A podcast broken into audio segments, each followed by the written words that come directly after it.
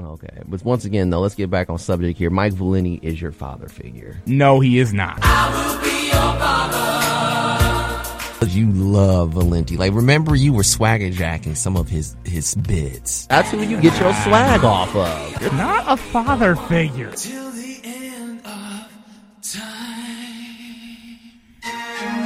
Let us be your sports father figure on our podcast with swag on SoundCloud and iTunes at WXUT's after further review.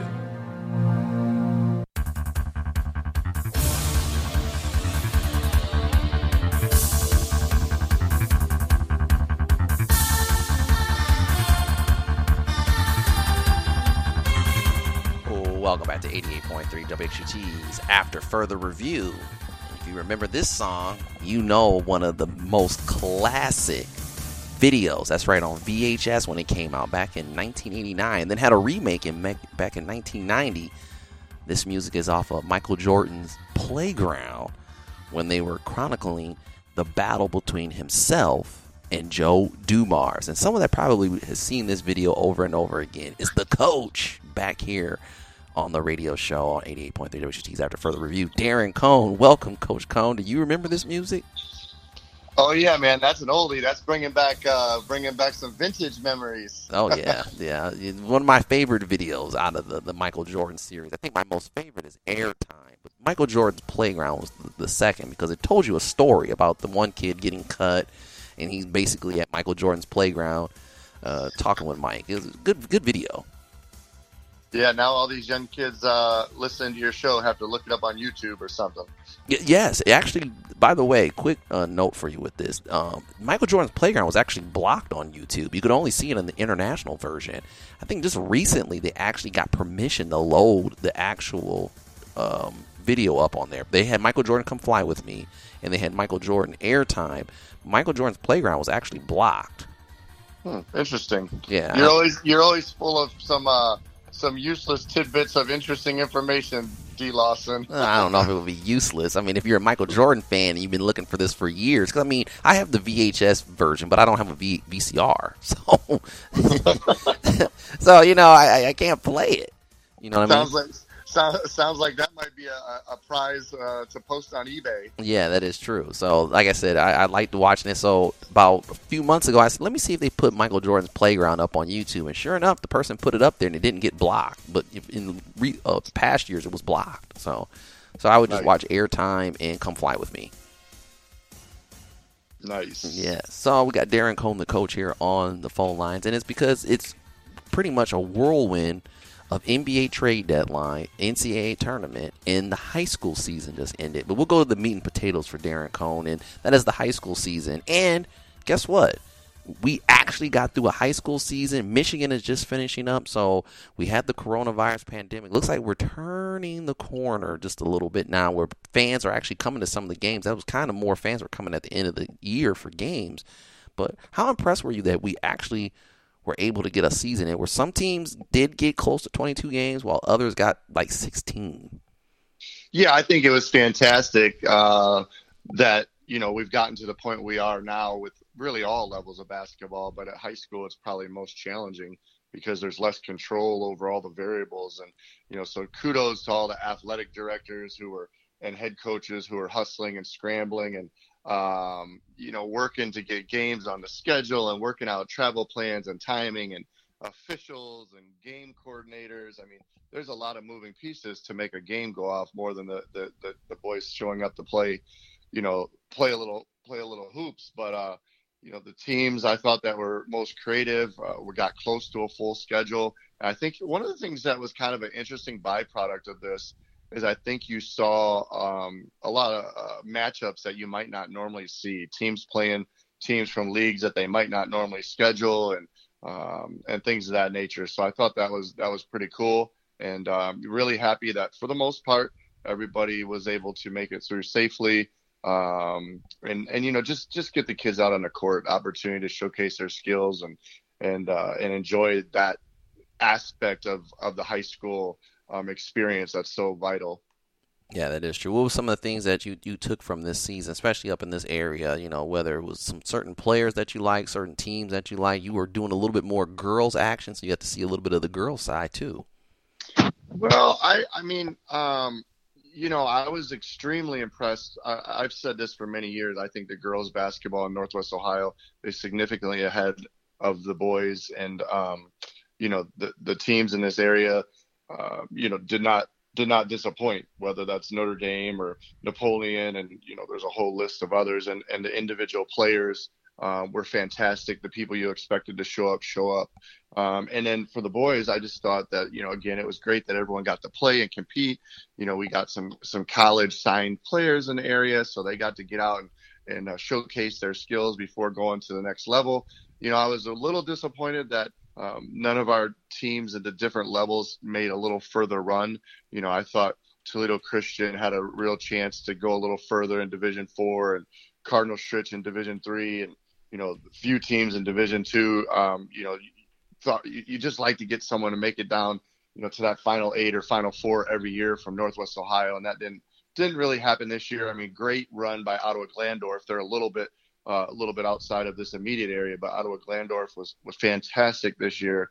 And in the Division One schools, you know, uh, Start has made them them great runs the last few years. Um, and and they they didn't really get anything going this year, and they went so long without being able to get in the gym or practice. And you know, I probably expected a little more from Northview and uh, and then in the TRAC. Um, you know, I, in the regular season, you know, St. Francis was a favorite. They really struggled, so we ended up with a three-way tie with Lima Senior, Findlay, and St. John's at the top of the league. And uh, you know, Lima Senior had a nice little run. Unfortunately, due to due to COVID, protocols, St. John's, you know, never got to really find out how long their run was gonna was going to go. So you know, the career of uh, Brady Lichtenberg on the hardwood and uh, and some of his teammates Garcia and company came up a little bit short. You, you hate to have it taken out of your control. Um, I think a team that surprised me this year was Anthony Wayne. You know, Anthony Wayne has lost um, some really good players two years in a row, and I think you know when you look at what Southview and Northview had back in the NLL uh, for Anthony Wayne to win that outright, I believe they won it outright. Um, that was a you know uh, that was a surprise. I thought they overachieved and they played above expectations and and Coach Arthur out there has been doing a terrific job and deserved to be Coach of the Year. And so I thought I was really uh, really impressed by uh, what the Generals did this year. Oh yeah, but you forgot a team though. Who did I forget? I, thought, I know I did. I, I was I, I, was trying to go through them all in my mind. Who did I forget? I know I did. They made it to the Sweet 16 in D2, Central Catholic. They had a losing record in the yeah, TRAC. Yeah, yeah, So Central Catholic, how about that story? So Central is like the youngest team in Northwest Ohio. They're pretty much all freshmen and sophomores. Um, you know, in a second year coach, and they they really had a, I mean, kind of an abysmal regular season uh, with with you know starting late. You had football, and then you have COVID, and you know not being able to practice, and already being so inexperienced.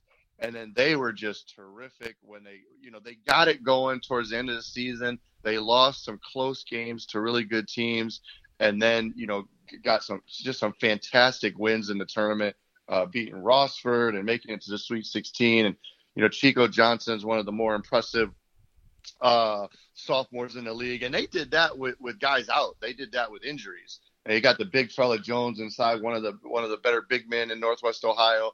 So yeah, there's there's so much uh, so much future there um, on, on Cherry Street with Mike Floyd and his crew. Yeah, they had a terrific run, and you know the the record ten years down the road, people you look at the record, you're gonna be like, oh, they weren't very good, but they got it going when it mattered most, uh, when it was win or go home and in that tournament time. Yeah, that that is, that is certainly certainly true because, like I said, now we're gonna that was that because I was like to say you you you gotta you can't forget Central Catholic. Now we gotta give them. I knew I was forgetting somebody. I, I sure did. I was sitting there, it was going through my mind, and, and I you know I covered them multiple times this year, and they're so talented. Mm-hmm. I, I love I love their young kids, and they got a little bit of everything. You know, they got they got a strong point guard um, they got some shooters around the perimeter. They got a slashing athlete in Johnson, and they had multiple big guys on, on the interior. The, the, the the brothers that play football. I can't think of their last name right now. Um, uh, you know, they're just bruisers and screeners and rebounders, but they they're they're just terrific. I mean, that's a that's a really good team, and and essentially they're all back if they all choose to play hoops again next year.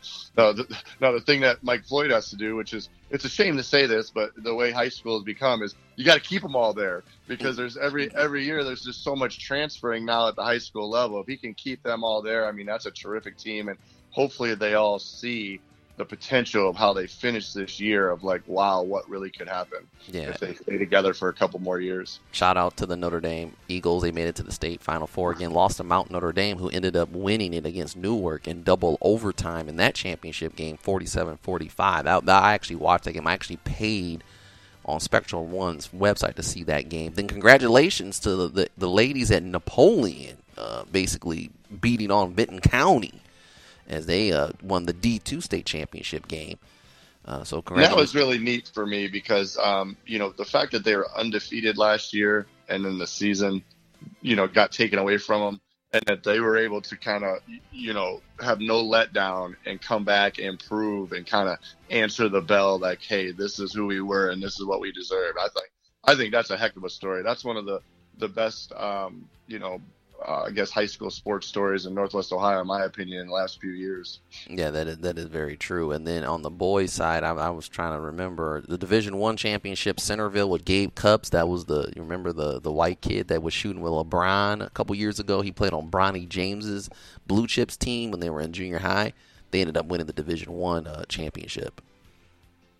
Yeah, and, and that's a that's a heck of a win for Centerville. I mean, because they they went through some really talented teams and and some schools with bigger enrollment. And, I mean, they, they had to get through some players. So Yeah, anytime you win the Division One state championship in the state of Ohio, that's that's a that's a yeoman's feat. Oh yeah, and they ended up beating uh, Westerville Central, who beat Gahanna Lincoln, who people thought was going to be the favorite in Division One boys basketball by a buzzer beater, a half court buzzer beater. That's how they ended up winning. Um, yeah, sometimes that individual talent, you know, that uh, individual talent doesn't always win the day, and you can't you can't let um, you can't let a game come down to one possession. If you're better, you you got to show you're better, so you don't even have a chance to lose on a fluke play like that. Right. Uh, Akron St. Vincent St. Mary's won the D2 championship. They kind of ran away with that, uh, I believe, against Columbus DeSales, I believe. And then uh, Cleveland Heights Lutheran East won D3. And in D4, Botkins won their first ever uh, state championship. So it was it was actually pretty interesting for the boys. Like I mentioned before, all on the girl side, Napoleon won in D2. Um, D, Division One was uh, Mount no, no, Mount Notre Dame. They they they're just they're just too much. And sometimes it makes you wonder though, what is it that some of these other cities have? This is both boys and girls that just kind of slightly puts them over the edge for schools in this area.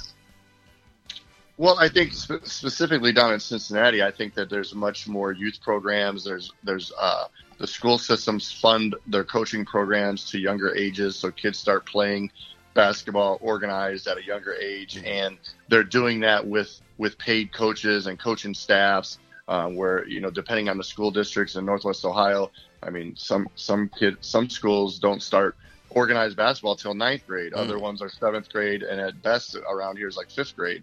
So I think there's there's uh, you know there's a huge camp system down there. There's um, much more summer programs, much more. There's many more summer programs down there, um, and and there's more kids. The schools are bigger. The, Mhm. the, the geographic area is bigger. So I mean, I mean historically, um, you know, if you just look at the amount of Division One players per city in Ohio that get produced, I mean, Cincinnati is significantly ahead of everybody else.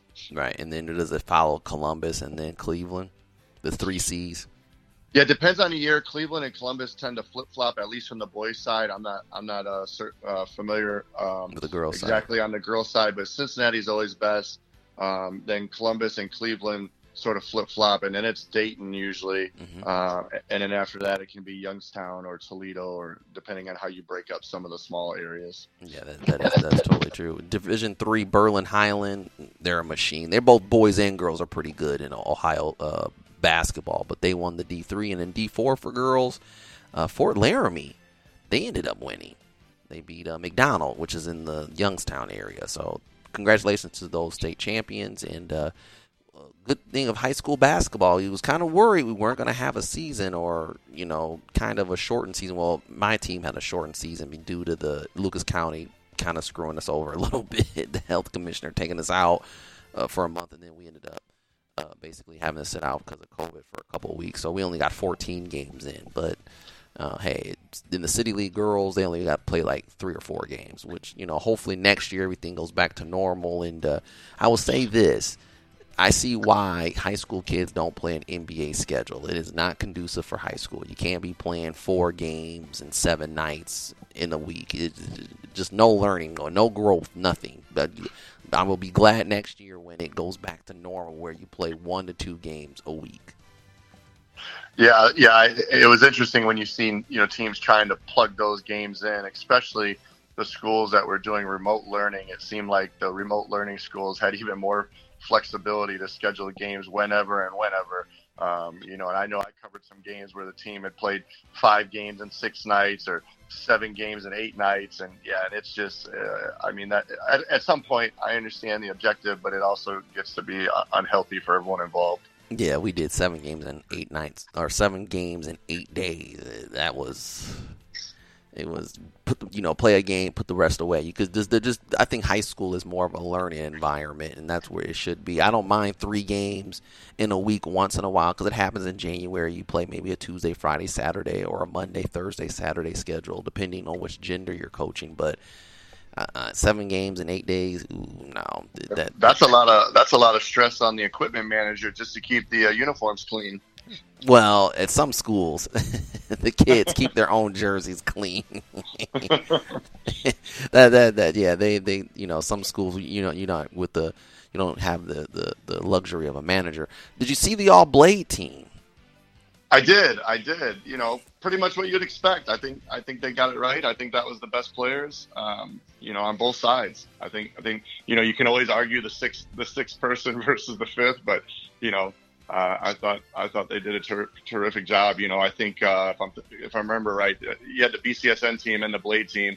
So the Blade team um, is the one that left Cole McQuinney out. I guess he was the sixth guy, I believe. Yeah, it was. I, I, it was Sean Craig, which yep. okay, Jaden Wilson. Yep. Yep. Uh, AJ Adams. Yep. Absolutely. Mm-hmm. Caleb Wanamaker, leading scorer in the city, I believe. Yep. Yep. And Brady Lichtenberg. Brady Lichtenberg. Yep and then, from St. John's. So yeah, so the, you know, so those five, and and and, and you know, the, really the sixth person that is deserving is Cole McQuinney from Toledo Christian. Correct. I felt like I felt like those were the best six players um, in in Northwest Ohio at this point. So you know, however you want to cut that, um, you know, that, that's that's sort of how it felt. Cole's at the smallest level school, so maybe that had something to do with it. But I felt like, uh, you know, uh, in the BCSN team, I think they they flip flopped that and and had um, maybe AJ Adams was out because he's from further away down in Findlay. Right. But I, I felt like those are the best six players, um, you know, in the area. So I feel pretty good about it. Yeah, I mean, and then the coach of the year was Mike Schoen. Yeah, so that that that that one surprised me. Not that it wasn't deserved. I thought it was well deserved. I just hadn't thought about that throughout the year. I felt, um, you know, that uh, the Anthony Wayne coach Arthur, his team had really overachieved. Mm-hmm. But then when I when I read the article and I thought about it, you know, I you know you think about Mike Schoen replacing you know basically a 40 year legend in Ed, Ed Heinzel and going straight into COVID, essentially having players transfer um, in its first two seasons and still tying for the TRAC league championship, which is the best league in Northwest Ohio. Um, so after after you know thinking about that, I hadn't I hadn't considered any of the TRAC coaches um, as the overall Blade Coach of the Year. But then I'm like, oh my God, yeah, I totally missed that. You know, this is supposed to be my thing, but I didn't really have anyone that came to mind because, as I mentioned, there were more teams that disappointed me this year, maybe didn't achieve as much as I thought they would, um, than did achieve. And you know what St. John's did, and considering all the circumstances in the league they did it in, you know, and being able to come back and tie for the league. And really, they they they played like three games in three days or something, and they lost at the buzzer on the road um, by one point mm-hmm. to Findlay. If they would have won that game, they'd have been outright champs. So, um, pretty interesting how that all came down. But and then they, you know, then they win in the the uh, state tournament. and have a chance to advance and uh, you know get sort of taken away from. Could have been interesting to see them play Lima Senior again because they knocked off Findlay. And, uh, and I actually was thinking to myself, well, we'll find out who the true outright champ, uh, TRAC champ is when Lima Senior and St. John's get to lace it up again. But unfortunately, that game never happened. So Lima Senior got a bye, and I think they won one more and then got knocked out. No, they lost. They ended up losing to Ignatius. Ah, that's right, uh, Cleveland St. Ignatius. So, so maybe that you know the Ignatius uh, Jesuit relationship. Maybe you know that was sort of uh, having having St. John's back there for the Hmm. Titans.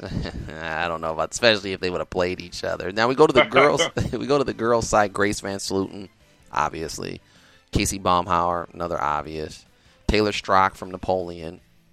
Madison Royal Davis, and Olivia Sims got that got it for that. And the coach of the year was Juan Vela, which I will say he deservedly needed. He deservedly got that. I mean, last season Fremont Ross did not win a game in TRAC play and they ended up, I believe, winning 18 games this year, and ended up going four and three in the league because we only played seven games. Both boys and girls only played seven games because of because of some of the COVID restrictions, basically. But uh, really a great turnaround. I believe they only won five games last year, and then they turned it around to win 18 games and almost, almost give a scare and knock off Notre Dame in the district final. Yeah, again, I think that was the best five ladies in the area. I mean, they're all future college players. They all led their teams um, in multiple statistical categories, and their teams were all successful. And you know, for Fremont Ross, I mean, they they they always seem to be at a disadvantage in the TRAC against whether it's logistically, geographically, or just overall amount of talent that comes into the, the schools. So I just thought that was a tremendous season, a very unexpected uh, season, and, and you know, hats off to them for building a program down there and, and well-deserved Coach of the Year honors.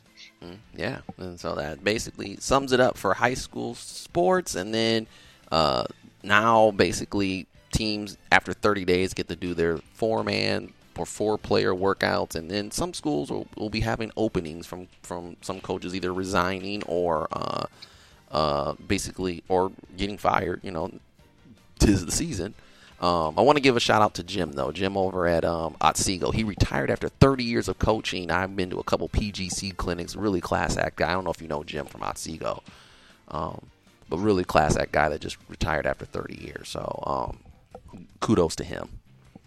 Yeah, anyone that anyone that dedicates that much time of their life uh, to young people, and mostly, you know, basically on a voluntary basis, even if you are paid, it's so, it's so minimal uh, at that level. Um, you know, just tip of the hat, tip of the hat, because you're doing it for the love of the game and the and the love of young people, and being able to provide them opportunities to develop their social and athletic skills. That's true. Moving on, NCAA. What's your thoughts? Man, that's why they call it the madness, baby, the madness. yeah, it's been really madness. VCU, not even, and you know that's a Toledo tie here with Vinny Williams. We're not allowed Yeah. to play because of COVID. Yeah, that was extremely disappointing. I mean, again, it ecstatic that we're able to have a tournament, ecstatic that we had a, a plan in place, and for the most part, it has uh, been fantastic. Uh, but you know, the you know, we talked about St. John's being eliminated due to COVID, not being able to play, and then VCU's uh, Vincent Williams is a St. John's guy, so it was almost like a double negative for the old Titan family. But um, the tournament has been tremendous. Um, I think the games have been fantastic. They've done a terrific job of uh, of presenting it. You know, even though it's all there in one city, they're, or sort of in one city, five arenas there in, in Indiana. I mean, it's had the same feel. There's been no letdown. Um, terrific upsets, terrific uh, performances individually and collectively. I've had so much fun with it. Um, I guess in theory my bracket's all beat up, but I still do have three four, Final Four teams, both finals teams left, and the champion left. Um, and I love these matchups coming up this weekend. Uh, I think it's going to be fantastic. I, I, you know, shout out to uh, Oral Roberts, you know, from them small school leagues, the number 15. I actually, uh, uh, Oral Roberts was was in the Southland Conference for a long time. I coached for two different schools in the Southland Conference. They're leaving uh, um, to another new conference this upcoming year. Um, but uh, but yeah, you always gotta love them. The small the small guy making a run like that, and uh, it's it's gonna be fun. I mean, there's this is the lowest amount of uh, or the most amount of low seeds or the most amount of high seeds, however you want to look at it, that are left in NCAA tournaments. So there's going to be a double digit seed in the final four more than likely. And um, yeah, I'm looking forward to these games. Well, yeah, that that is true. But two 11 seeds play two two seeds, which uh, UCLA, um, Mick Cronin doing a really good job over there after leaving uh, Cincinnati. They're playing Alabama, who Nate Oats. uh, used to coach at Romulus for like 12 years. Then went over and became an assistant coach with Bobby Hurley at Buffalo. Then when Bobby Hurley left to go to Arizona State, that's when Oats took over for Buffalo. Now he's down to Alabama, and now he's making Alabama a contender.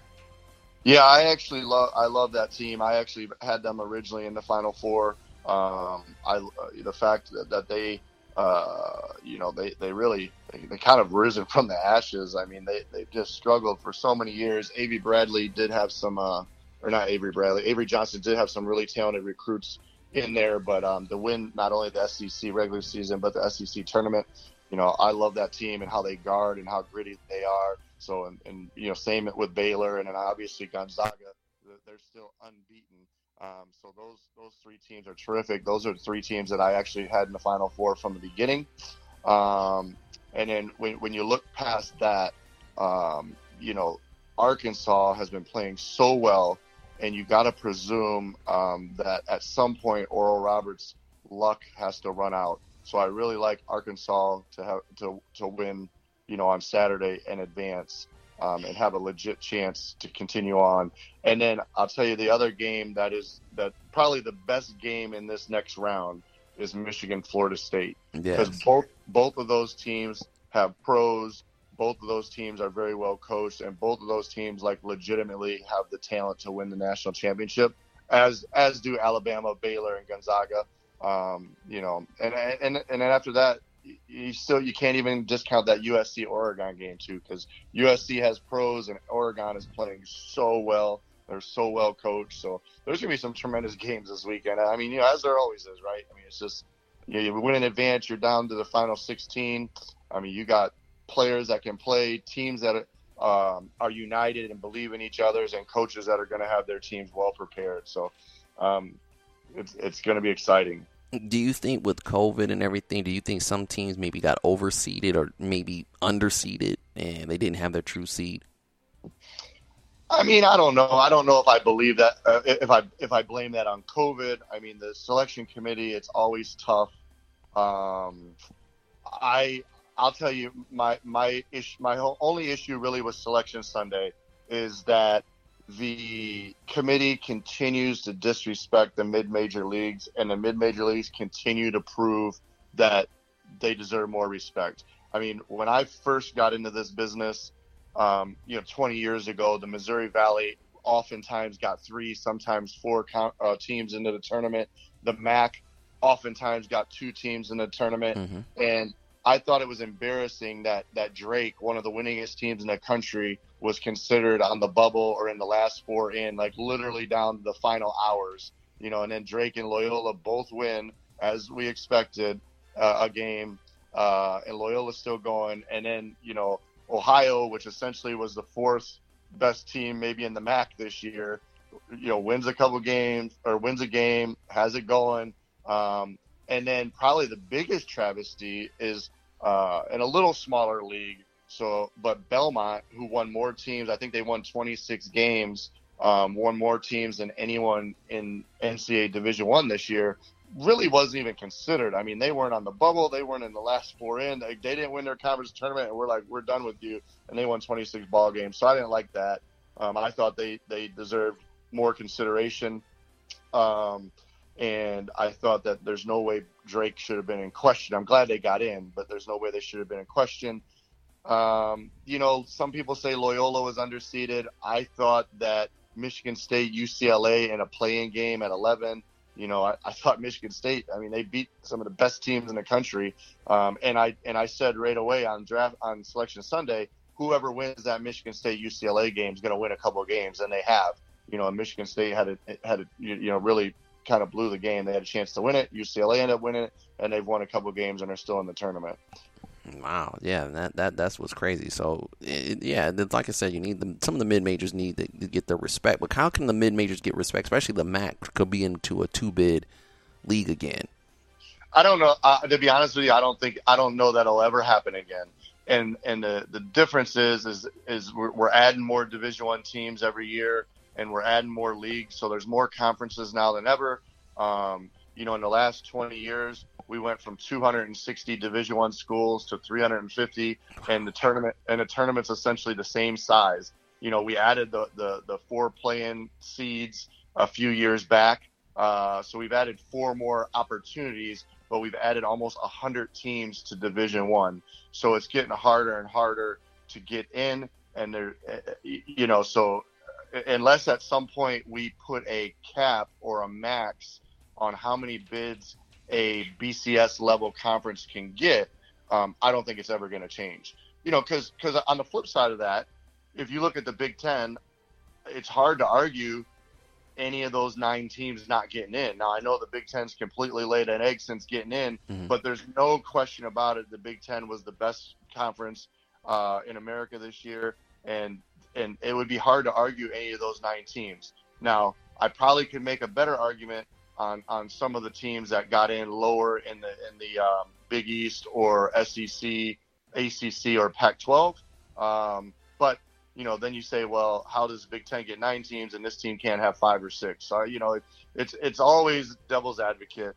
Uh, I guess me being someone who uh, who who you know buried my roots in mid-major basketball, I'm always more prideful to them smaller leagues, and I think that's what makes the mystique of of March Madness. You know, what makes the mystique is Loyola still in it, or Oral Roberts still in it, um, or you know, uh, when when Johnny Joe, who doesn't know anything about basketball, is watching watching the March Madness, and a team wins that he has to Google because he has no idea where that's at, like Abilene Christian or something like that. So I think that's that's the excitement of uh, of the tournament. But that's just my opinion. Right, you know, you're a mid-major guy. Um, thoughts on the and amenities or, or of the differences between the men and the women's game as we we've seen it online and the disrespect where the they show the weight room for the men and then the women get yoga mats and a rack of weights that looks like they got I from mean- Lifetime Fitness. You know, I don't, I don't really be honest. I don't really know all the details to it. Um, I, know the some of the social media posts I saw online look pretty sad. Like if we're gonna make a bubble, it doesn't cost that much money to have a weight room for men and women. I just don't know if that was just an afterthought and not planned. Um, you know, I, I don't understand why that happened, and it certainly shouldn't happen. I mean, top and bottom line is I don't know that there's ever going to be 100% gender equity just because of the revenue difference Mhm. um, that the men's game brings in versus the women's game, and that's just the reality of it. And there's, you know, um, but there's been a lot of things that have have have uh, you know transpired to make it more of a balanced playing field. Like, for example, a lot of people don't know, but Division One women's basketball team gets 15 scholarships where the men's only get 13. So, and there's a lot of different things like that, um, you know, to try to balance things out. Um, but when you're getting, you know, millions of dollars for a TV ad or a sponsorship or something like that versus, you know, tens of thousands of dollars, there, there's always, I just think it's almost impossible to co- totally cover that gap. Mhm. Um, but in terms of facilities and treatment of the athletes, that should be equal. I mean, they should be staying in the same type of hotels or eating the same type of food and having the same access to gymnasiums and and and and training and whether it's you know athletic training or it's you know strength training and all that. Um, it, it was sort of like an embarrassing thing for the NCAA. You know, this this you know billion dollar entity. Like, how was that not planned? And how were the committees from the men's and the women's, you know, uh, whatever you want to call it, NCAA tournament bubble? How are they not in communication? They're working out of the same building and in the same locations and that kind of thing. So I, I don't know. It just seems sort of silly to me, and it, and it also seemed like um, it should have been an extremely easy fix. Like it shouldn't have been blown up into this multi-day discussion. I mean, that's something you know. You write a check, and and and, and Planet Fitness drops off a semi-load for worth of stuff, and you can have it there in four or five hours. Yeah, You know, Dick's. Yeah, Dick's was saying we can deliver some stuff for you guys, or I think Orange Theory on Orange Theory said they could deliver some weights for the women. Yeah, absolutely. I mean, I know professional athletes when they get traded, they have full gyms set up in their house within 48 hours. So I mean, really? I, I- I mean, I, I mean, you, you can get anything done in 2021 for a price, Derek. Anything, anything in the U.S. you can get it done for a price. So that was really silly to me that that, that wasn't uh, better planned. Yeah, that, that, that, I thought the same thing too. You knew that the, you were going into the bubble months in advance because you had to plan it months in advance because this is a serious issue and you don't want the, the a hitch to happen within the tournament. And, and the tournament is going well for both uh, teams. You know, Michigan's men and women's team are both in the Sweet 16. The first time for the women ever in program history, they're in the Sweet 16. And I believe Baylor and men and women are in the Sweet 16 as well. So uh, both success to those schools. Now we get to the NBA. Um, NBA trade. The league. Let's talk about the league. for you, you were in the league for a little bit on the scouting side. What was trade deadline deadline for you from your point of view? Uh, so I actually was in, was in the NBA in both capacities, both as a coach, assistant coach, player development coach, and as a as a scout. Right. Um, and it's different really by organization. Okay. Um, and I think it's changed more now with um, it, it, seems to get more aggressive and more fluid every year um, as things become more competitive with the salary cap and the luxury tax and things of that nature. Um, and with players not being as loyal or as committed to re-signing when their contracts are winding down. So people don't want to sit on uh, you know key players if if they're going to become free agents. They they want to if they feel like there's any chance they're not going to um, stick, they look to try to move them. And other teams are willing to take the gamble to say, hey, maybe we can get them for half a year and then re-sign them. But uh, I mean, I think uh, this year was as volatile or as action-filled of a last day trade deadline as um, as I can remember or recall. And also, I think there were much more moves and activity with the contenders. Mm-hmm. Oftentimes, trade deadline is is a lot of bad teams trying to trying to you know trying to improve their draft picks or teams trying to dump players to to prepare for the lottery and it's a lot of uh, a lot of activity that really doesn't mean anything. Or but, dump contracts, basically bad contracts. Or, absolutely, know. absolutely. And this year, uh, absolutely opposite of that. I mean, there's teams that are trying to compete for a championship that made plays, and uh, I love I love what the LA Clippers did by getting Rajon Rondo. I mean, they wanted him in the first place, but it didn't work out financially, so now they got him because to compete, they need a playmaking guard. They got guys that are terrific, but they need someone to make plays for him, and he's the perfect person for them. Um, and even though even though trading Sweet Lou, Sweet Lou Williams, who the night before is the all-time leading scorer, I believe, coming off the bench for six men, well, like at fifteen thousand points. There's no doubt about it. I mean, Sweet Lou's amazing. Uh, he's one of the best, if not the best ever player to come off the bench, and he is a scoring machine. But he's getting older, and he's not going to win them a championship this year. Mm-hmm. So you you have to give up something if you want to get something. True. Uh, so so to get Rondo, what, what what the Clippers need is a playmaking point guard. There were three teams that really needed that, and the Clippers went and got one. Um, I think the other team was Philadelphia 76ers. You know, they wanted, they tried to get Kyle Lowry. They couldn't do it, but they got George Hill. So you got George Hill that can make plays and take the ball handling pressure off Ben Simmons um, and make plays for the big fella Embiid inside. So I love what LA Clippers did. Um, but what then? What is what is Ben Simmons going to do? Because he can't shoot.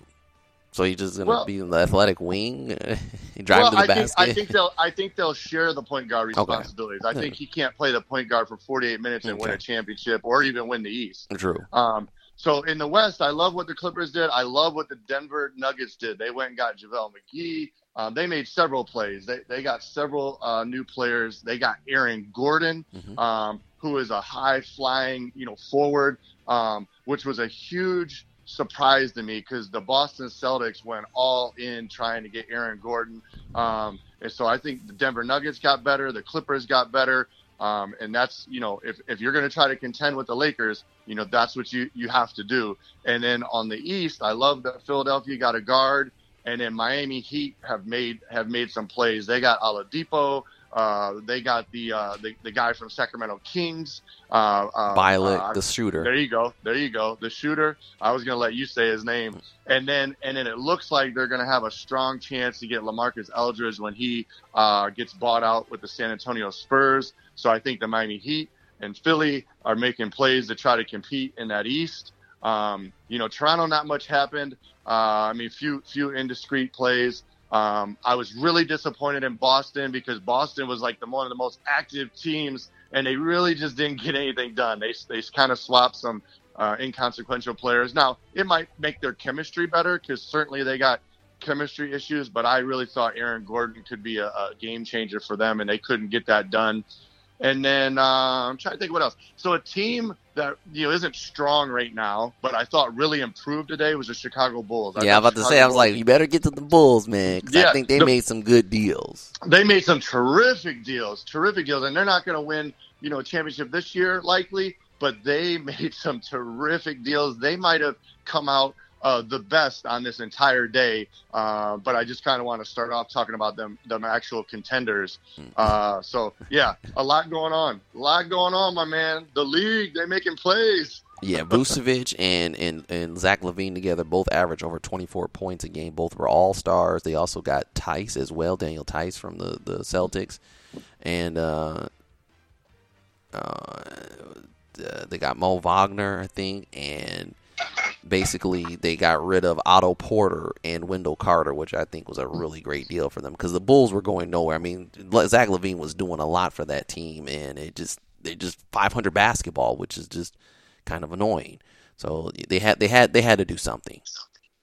Yeah, I, I, I couldn't couldn't agree more. Couldn't agree more. And planning for the future, you know, they made front office changes this past year and coaching changes.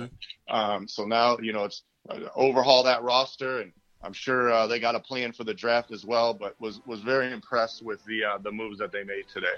Yeah, I, I was impressed as a Bulls week. fan. I was I was I was surprised. Yes, sir. Yeah. So. Before we know it, it'll be playoff time. Well, that that won't come until late May. But as you know, the 72, 72 game season, but it was really extended out because of COVID, just in case to make up for games. Uh, they're doing the play-in. Your thoughts on the play-in by the time the playoffs go, where you're playing into the playoffs to get that seven eighth seed. I mean, you know, it it's either here or there. I mean, I didn't. I, you know, I, I guess I just didn't really see the need for the change, but I think it will add some excitement and some intrigue to, uh, you know, some of them teams that are, I guess, playoff bound, but not necessarily championship contenders. So it'll create a little bit of almost like that March Madness mystique at the NBA level, and probably help viewership and um, help help teams and coaches and players stay more invested. So you know, I'm I'm I'm uh, very curious to see how it turns out. I mean, it turned out. I mean, basically, if I correct me if I'm wrong, but aren't they trying to copy like the uh, the, the TBT kind of format? Uh, yeah, sort of like that. Um, Yeah. Basically, that's how the NCAA is doing it as well. But yes, it's sort of like that, except it's not in the bubble, basically. Right, right, right. So Yeah. yeah, so I think that'll be cool. You know, I'm sometimes I'm resistant to change, uh, but I I do think that's a, a unique and interesting idea. So looking forward to seeing how it goes. Yeah, I, I think you're right. For, everything's for the television, I guess. Everything's for the gram. I say it's everything's for the television. I mean, in, in the playoffs, it's more. It's less in basketball. It's more in baseball, though, where um, obviously they're adding more playoff teams because sometimes some teams are just so far out of it, fans just get disinterested. That's kind of the same way with with with basketball. If you if you're the below the eighth seed, if you're not the ninth seed, if you're ten through thirteen or ten through fourteen, people just check out. So now if you can battle your way to the 10th spot, even though, you know, your last place team, it still keeps the interest of the fan. So I think that's what's basically what they're trying to do.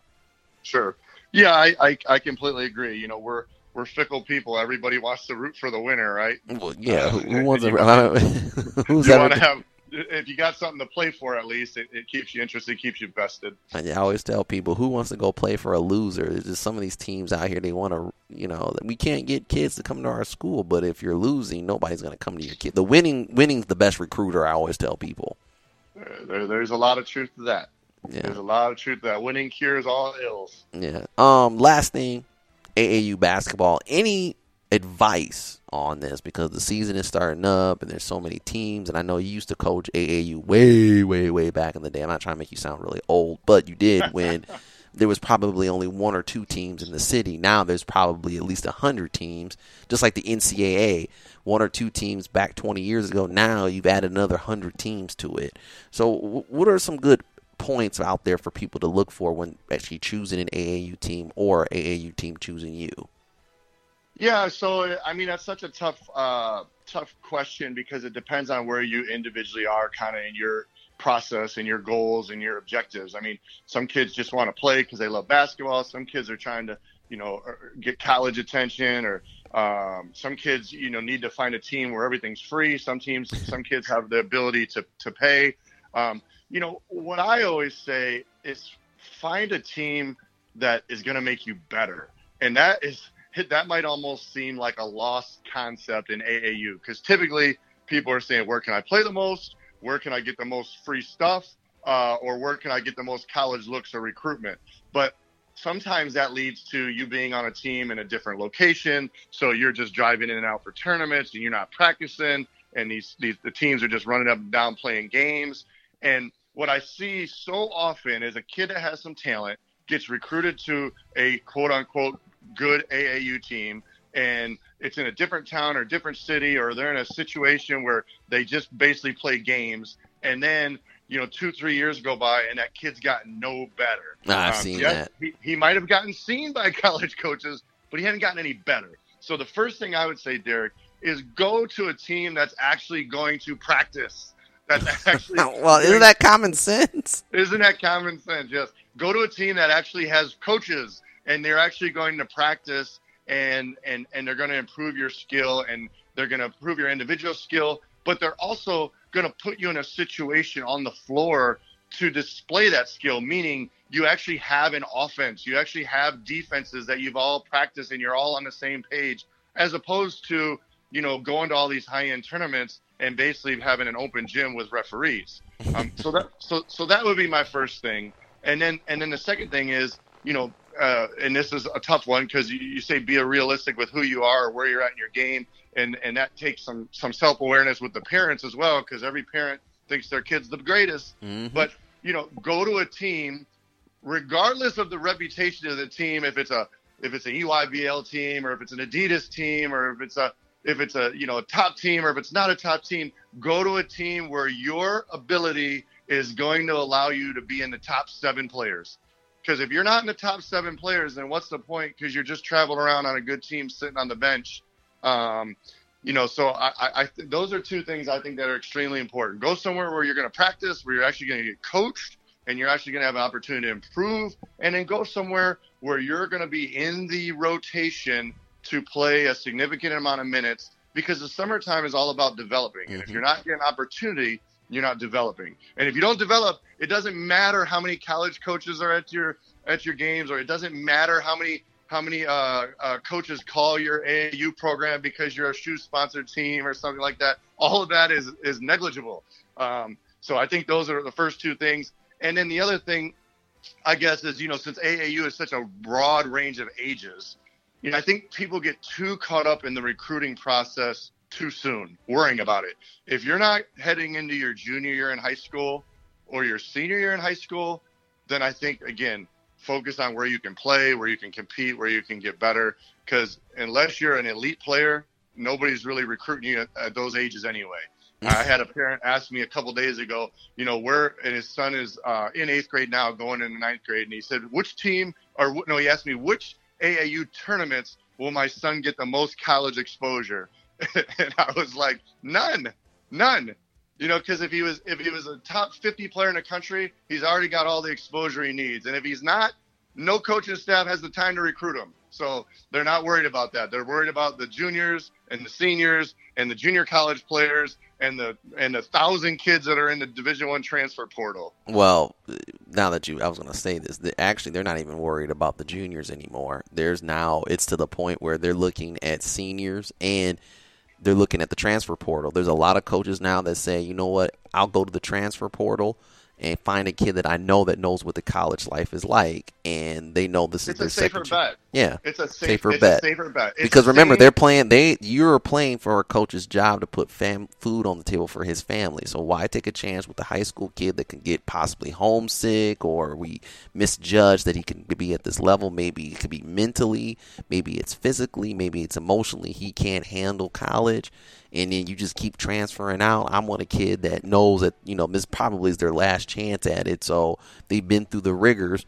I'm gonna pick that kid up. So if you're an eighth eighth grader, no, I would tell them don't worry about. You're not getting recruited. No one's coming to the back gym at the junior high, whatever site you're at. Because for real, because when you're in the ninth grade, you go to Bill Hensley, uh, the Speeds tournament, or Rumble in the Rapids in Grand Rapids. Nobody's coming to see the freshman 15U play. Sorry, unless maybe you're Bronny James or you're on Ball is Live, which is rare. No one's coming to see you at you know Trailhawk Elementary. They're just not. Well, the, the other thing, and, and you sort of touched on this inadvertently, uh, or I guess uh, you know, kind of as a side note, when uh, most high school players, most, you know, there's there, everyone will point out, well, I, what about this exception? But 90% of high school players, when they're freshmen in college, they're not starters.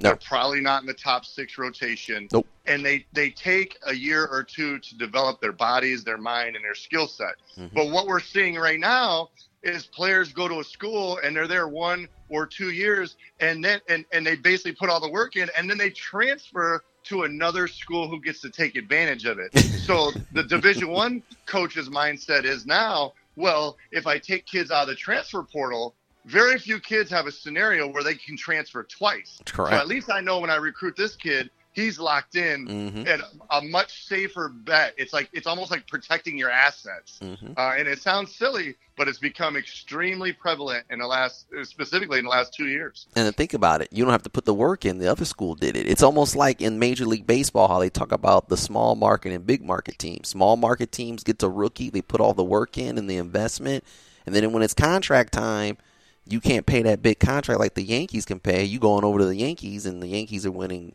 you know, World Series, while you know the Kansas City Royals, even though they've won a World Series in the last five years, they're back to having minor leaguers again, AAA up and coming all stars almost that are going to be major league big leaguer all stars, but they need a few years. By the time they get those few years, they're off to another team.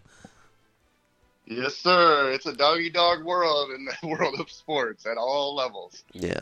So like I tell, I, I it always cracks me up when someone's a seventh or eighth grader and they're just like, this so and so is the number one eight. Nobody cares. Nobody cares. It's all for social media and the gram, which is nice, you know, if you want to build your brand. But as you get older, because how many times? my, my, my, my, my mommy and my daddy care. yeah, but how many times? Mommy and daddy. Mummy. Me, me, me, and you have been around this game for a long, long time. How many times have you said me, when we were young, when we were, Yeah. you know, in high school? How many of those kids that were great in eighth and ninth grade, and by the time you're a senior, they're not, nowhere to be found or heard of? They were probably six one, six two, or sometimes even 5'10", 5'11", as an eighth grader, because that's tall for an eighth grader, and then they didn't even Oh, grow man. again. You ain't didn't- kidding. You ain't, I, I, I- or, or, you know, whoever knows what else can happen. I, I mean, I won't mention names, but the best two players that I ever seen, uh, at least in my youth in Northwest Ohio, neither one of them played one minute of college basketball, and they were by far the most talented two players that I saw, you know, in the '90s or 2000s in Northwest Ohio. So there's always, you know, there's always casualties or roadblocks or reasons why it doesn't work out. Um, but it's hard to tell parents that. It's hard to tell, you know, entourages and, and aunts and uncles and, and, and AAU coaches that sometimes. What, But, what kind of eighth graders are you dealing with that has an entourage? oh man, come on, come on! You, you you go to you go to one of them big time AAU tournaments. You should know. You should know. Wow, entourage. Ooh, okay, yeah.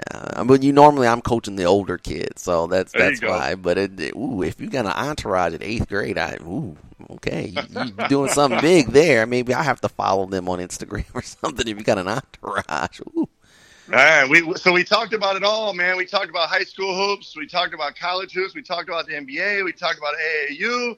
But I need to know, I need to know right now, while there's still time, who are you saying is going to win this NCAA tournament? oh, okay. Because I was I was just about to wrap up the segment. I was thinking that in the back of my head that like we got everything in, and then you had to put me on the hook. Yeah, I, ju- I just want, I just want this to be, I just want this to be recorded, so you can't be changing your mind. you know what? If, if you've listened to the if you've listened to the show, show you you know that I don't make predictions. Man, that's sort of a cop out. There, I just, I just don't. I, I learned that from a, va- a radio veteran, by the way. I, I, I'll, I'll let you tell me Tuesday after the championship who you thought was going to win. I mean, I'll, I'll tell you some favorites. I won't make a prediction of scores or nothing like that. But right now, let me guess, you got 16 favorites left. no. I, to be honest with you, I thought I did a bracket. First time I've Yep. done a bracket in years. I don't. not- when I was with the UT women's team, as you know, if you're affiliated with a college team, you're not allowed to do brackets. That's a Right. NCAA rule. So then I just got out of the brackets. And a lot of times when I, I just I- like to watch basketball and relax and watch the plays. When I do a bracket, it's like I have some skin on the game. And- yeah, right, right. Even if it doesn't matter. Yeah, and it's just like, okay, I picked this team. I like this team, but I picked this team to beat them. So then I get agonized and I just get irritated. And then I don't want to watch the games. But I did a bracket this year and I was irritated. So I probably won't do a bracket next year. But but I thought. Michigan, I thought Michigan was going to lose to LSU, which almost happened, but it didn't. Okay. Um, I didn't think Villanova was going to do anything after they lost their guard, so I thought they would get knocked out. I thought Texas Tech would do a little bit better than what, what they've been doing, but I have Gonzaga uh, winning it all, and uh, I thought that I kind of got a glimpse that Loyola Chicago might do a little bit of stuff. But I had, I basically, I think I had like Illinois in the Final Four, Gonzaga was in the Final Four, and um, yeah, so I have Gonzaga winning it all. I just like them. Nice. Well, they're hard not to like, man. They got every piece, and uh, they haven't been knocked off yet. Them in I mean, Alabama. Yeah, nice. Now they'll play each other in the final four, uh, and obviously, so one of them will knock each other out. But other than that, though, I mean, I knew Ohio State would probably get beat. I wasn't really sold on them, but then they won the, you know, they got to the the, the Big Ten championship, so I thought they at least get past Oral Roberts now. But yeah, Right. so I think Right. Gonzaga's going to win it all. And That'd be the first time that a team has won undefeated season since the 76 Indiana Hoosiers. As you know, in fif- 2015, Kentucky almost did it, but they got beat by Wisconsin in the Final Four game, the semifinal. Yes, sir. Yeah, that was a heck of a game, by the way. That was a, It was. one of the, one of the biggest upsets in Final Four history, I think, in terms of you know the public perception and the point spread, and, and Oh. Wisconsin just came out and got it done. That circus of thinking that a Kentucky team could beat an NBA low level team was was kind of ridiculous as well. So, but that was how much hype they had, and then Duke went on to win the national championship. Yep. Yep. All right, my man. Well, it's always a pleasure. It's always a pleasure. So you got it on record. If Gonzaga wins, great. If they don't, oh well.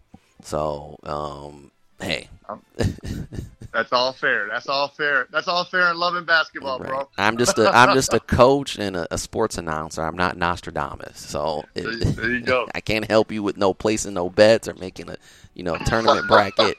You know, I just I'm just the guy that said, you know what, Gonzaga, you're winning it. Mm-hmm. What's up next for you? Oh man, I don't know. You know, in this in this this age of uncertainty, I don't know. Check with me tomorrow. Oh, okay. Hey, at least you're honest. to work and grind and try to impact young people's lives and use basketball as a tool and that kind of thing. But uh, no, no, uh, yeah, no set plan, and and honestly, in no hurry, in no hurry either. No camps, no nothing. I mean, because now basketball season's over, so obviously you're not commentating. So uh, commentating's pretty much done for the year. I, Mhm. I, I do have the chance to do uh, some Michigan games uh, here, Michigan State tournament. Um, Yeah, yes, yes. And um, in terms of camps, the biggest difficulty right now is everybody's sort of unsure of facility uses and insurance that will, you know, uh, be coupled with uses of f- facilities. So Mhm. it's it's still kind of a to be determined, um, and might just get to the point where it's not really worth the the headache or hassle. But Right. I don't know. Like like to do uh, something. Like to have an opportunity for young people to come out and go to my uh, Darren Cohn's basketball boot camp, but um, also um, want to uh, use or I guess present myself as a resource to some of the rising seniors and juniors in the area who are trying to put themselves in a position to uh, go to that next level. You know, I always kind of uh, I have a mentorship program where I always help guys in off season and help them get to college. And you know, this past year that basically came to a halt. So I like to kind of rekindle that and figure out what what we're going forward there. I get calls literally daily from either players, parents, or coaches, or even athletic directors here this week um, of like, hey, how can you help us? You know, get better. So uh, try to figure it out. Um, but the schedule's hectic. Uh, but I'm sure we'll make something happen and be able to update you here down the road. Mm, nice. Well, good luck with that, man. Uh, like I said, always a pleasure having you here on W eighty eight point three WHTs. After further review, we hadn't talked to you in about over a month or so, so that that was the crazy part. Yes, sir. Well, you know my number. Hit me up. Oh yeah, we'll we'll be hitting you up later on in the season as the, the NBA season goes with the grind. You know, maybe in a month or well, actually, we'll probably talk a little bit after the NCAA basketball, but then after that, you got to wait another month or so before the NBA playoffs start. It's at the end Sure. of May. Yeah, no doubt. Going to be a big gap, but uh, all right, man. Well, we'll connect soon. Wake your partner up over there. All right, man. Take it easy. Yeah. See ya. Yep. That was Darren Cohn, the coach here on 88.3 WGTs. After further review, uh, we'll take a quick commercial break. Make sure you always listen to us on iTunes or on SoundCloud Cloud is WHT's after further review with a picture of Frank Baxter and the horse's head. And you can give us a review. If it's five stars, you know, make sure you say you like us. Maybe even four stars. But if it's anything under four stars, then don't say anything. Just keep it moving and say, you know I just didn't like that show. But once again, we're always here on the live Facebook feed. If we're in the studio, normally we're on 11:30 to 1:30 on 88.3 WHUT. And then, like I said, if you don't get able to see the show, we're always on iTunes and SoundCloud. WHT's at a further review with a picture of Frank Vasher and the horse's head, and you can listen to all the segments that we have on here. Well, we'll take a quick break. Look at more here on 88.3 WHT's after further review. We'll be back after this.